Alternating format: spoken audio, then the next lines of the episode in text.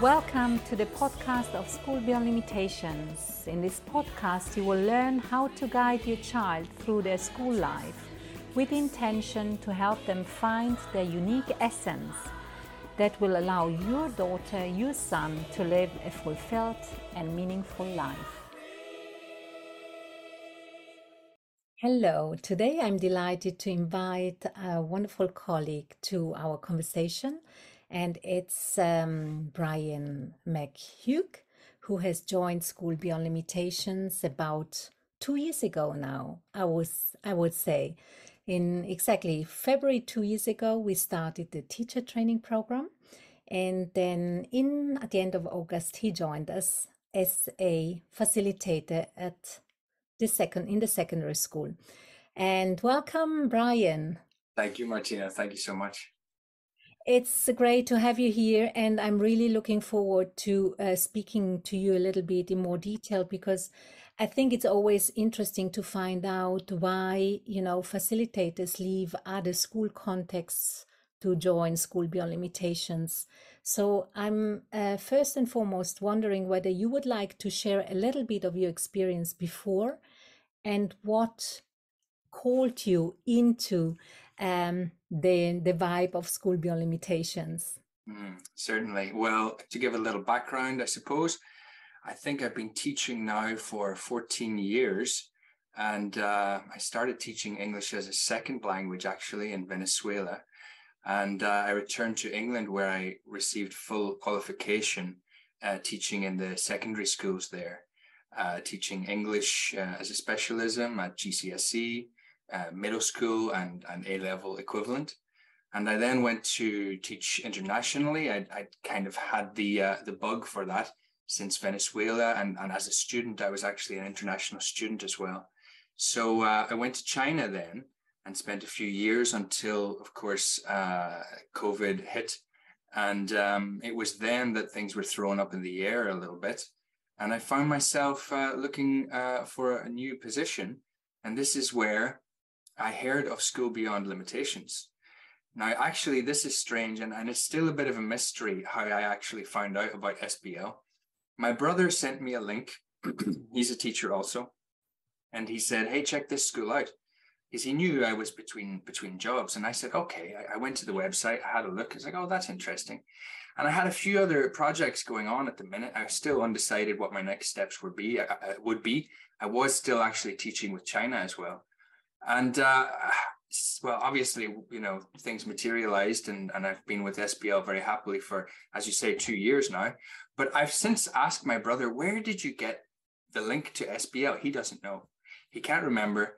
And so it just, I, the way I see it, it came to me from the sky, uh, just uh, by by providence, by good luck.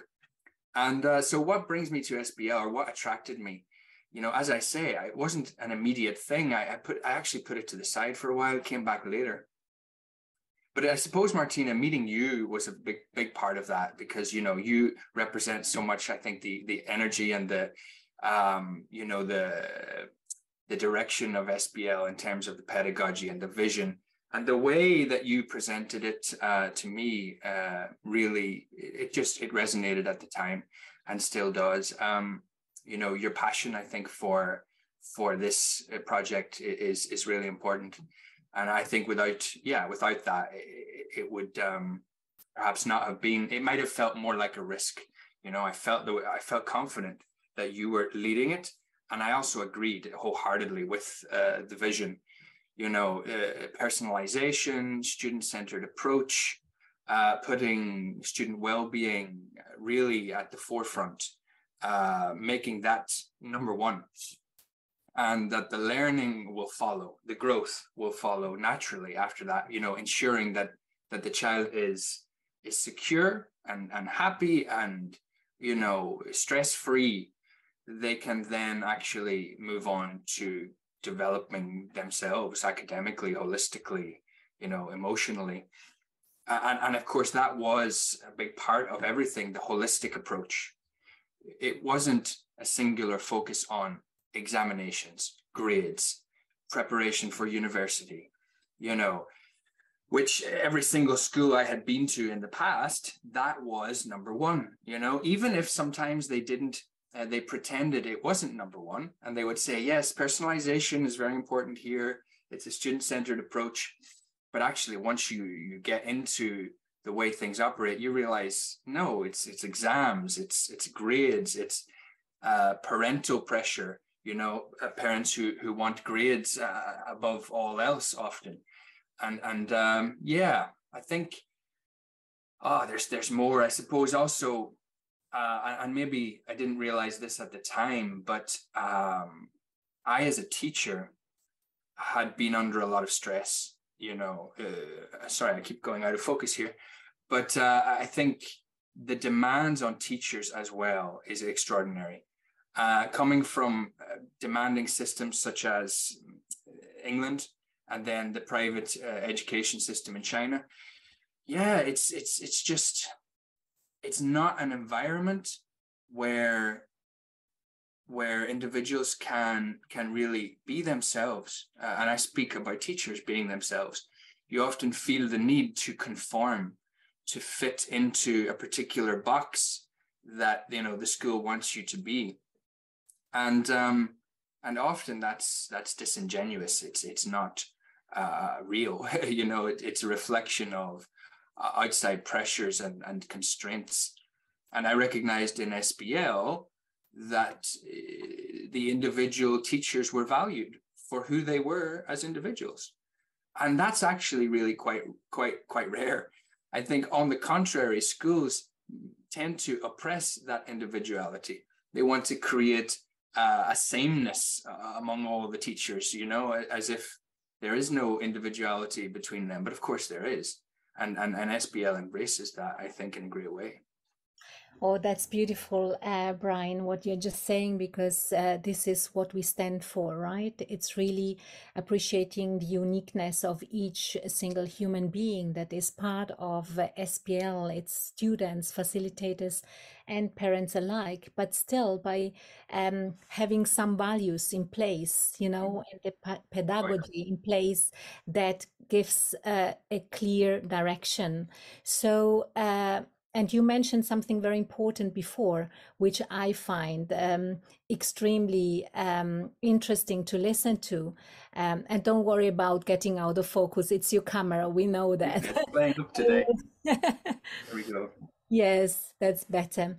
You you mentioned that there are so many schools who actually write about personalization and talk about, you know, individualization, going and putting the student into the center of their attention. And you're saying at school beyond limitations, you feel this is really happening. Um, what do you think uh, makes the difference then at school beyond limitations. Uh, um, something you have already mentioned but i think i would like you to get into more depth with that because mm. just to give an idea to the outer world because there's so much you can write but there's so much it's so different what you do at the end of the day. Yes absolutely. Um, well, I think some of the structural things that we have in place allow this to happen. So, for example, eight students per class is a blessing. You you will not really find that in a traditional school, uh, partly because it's probably not feasible from a financial point of view to put eight students in a classroom and maintain a, a, a large building. And students, uh, sorry, schools, especially the private ones, they wish to operate a profit. So it's about maximizing that um, uh, number of students. And so, you know, if, even in a private school, say you have 16 or 20 students in a class, which is as good as it gets generally, um, you cannot, well, you're challenged further to, to provide true personalized individual attention to 16 or 20 or 30 students. So structurally, with only eight students in a class, we we are able to give that attention.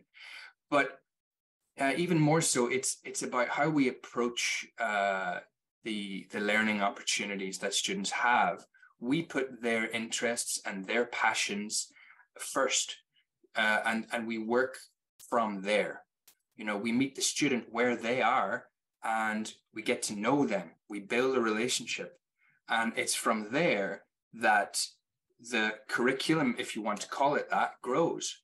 And it grows from the passion and the interests of the individual student, not from a top down approach where I come along and I say, look, this is what you need to learn. This is what you're going to learn today. This is what you must learn today.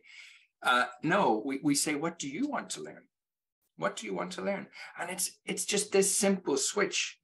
Uh, it sounds simple, and it is, but it's actually revolutionary compared to what happens out there in uh, you know the education system as we have it. And as a result, we, we don't have the conflict that normally exists where students resist what they are being told they must learn, naturally so. And so, yeah, we, we, we do it like that, and students can follow their passion and they can have a love for learning. They can maintain their curious spirit, which, of course, all children have from a young age. But at a certain point, for some reason or other, many tend to lose that passion and that natural curiosity. I wonder if it is something to do with the education system and the way it is. Yes, I think it is. And so we reignite that that passion for learning. And you know, and where there are challenges, because of course they will still exist. Again, we meet the student where they are and we support them. We facilitate their growth, whatever that might be. It doesn't have to be academic. It might be uh, emotional. It might be personal. It might be spiritual.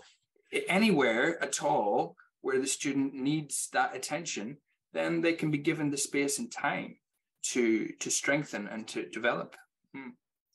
That's uh, beautifully said, uh, Brian, and uh, it, it it actually connects with what you said before. You know, when you mentioned uh, first we need to look at the well-being holistically of uh, the student of each student, because then later on you know once they feel that they uh, there is a relationship that they are seen and that they can trust the facilitator they will be also open uh, up towards academic studies. And that doesn't mean that they are never open. Actually they are because intrinsically people are curious. And you also mentioned that we do of course encounter also some um you know uh, more complex situations but uh, you mentioned about the shift of viewing or the shift of looking at things you know the, uh, changing perspective just so that the student sees we are not here to a kind of control you, punish you. We are here to guide you.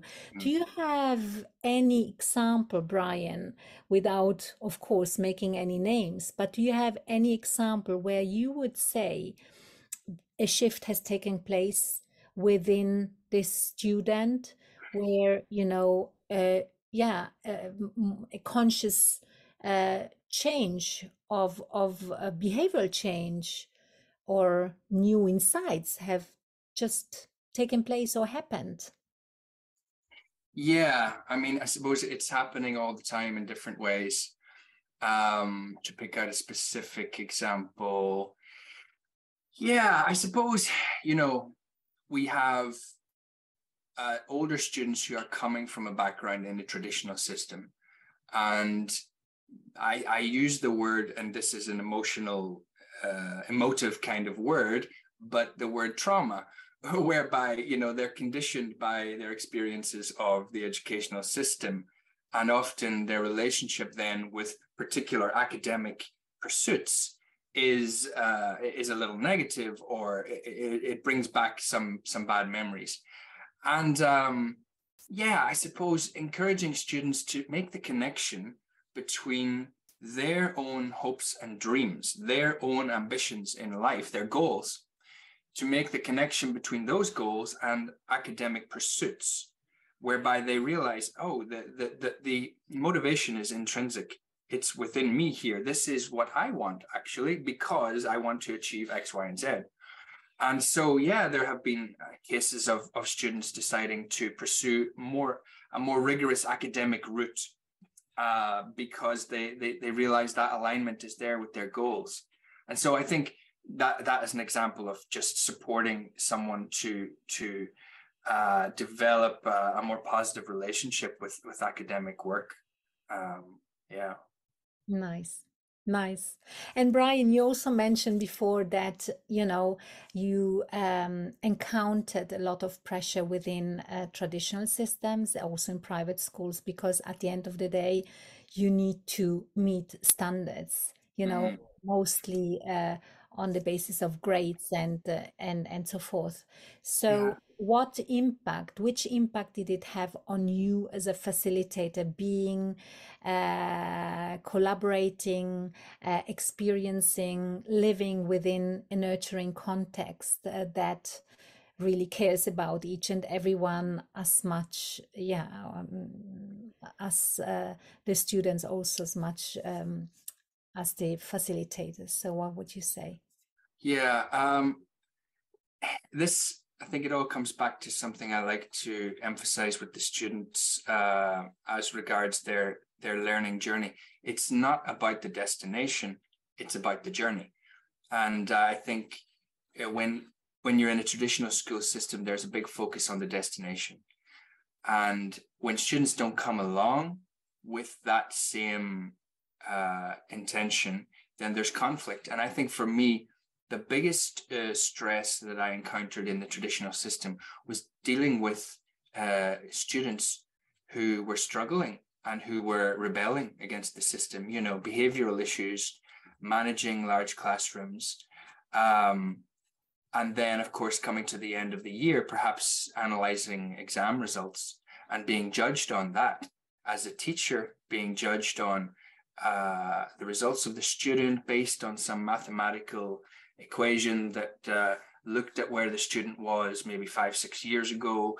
And, uh, you know, the, the system had uh, an expected outcome.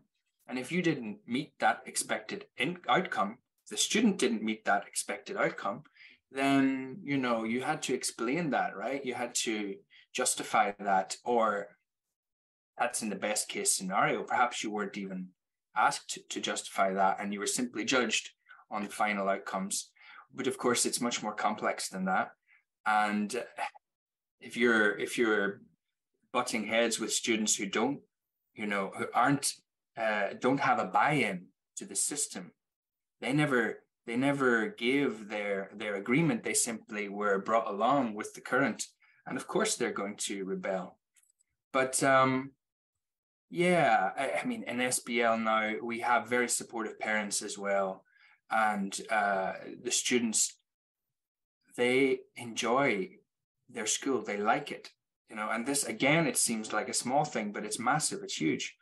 You will not meet many students in secondary school traditionally who say i like my school. I love my school. I look forward to going to school. You know i value the the friendships and relationships i have with both my peers and my facilitator or my teacher that's rare.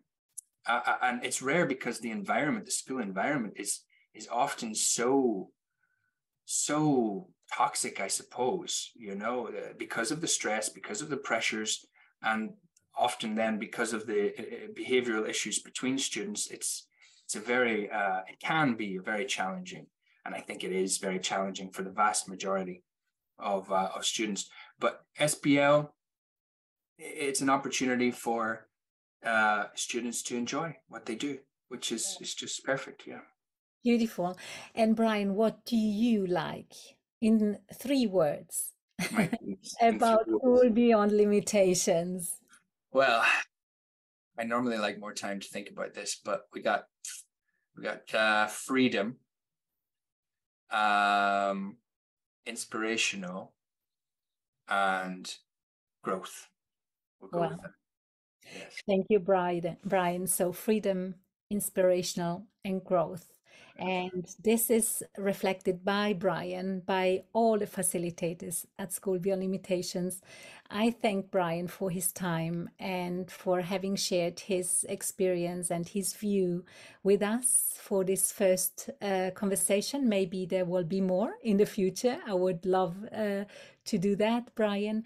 And if you think that you would like your son or your daughter be exposed to such a learning environment where there is inspiration, where there is freedom, and there is mental growth and personal growth and academic growth, then reach out to us. School Beyond Limitations may be the right place for you. Thank you, Brian, for joining us. Thank you so much. Thank you, Martina. Thank you. At School Beyond Limitations, we support our students find their unique essence. Feel free to share the content of this podcast with other parents. We are here to show that your children can indeed bring their unique essence into life. So, reach out to us if you think that this is what you'd like your daughter, your son to experience, or apply through our website. Also, leave your comments, your questions, or your review about the podcast. Share it with others. And as you know, sharing is caring.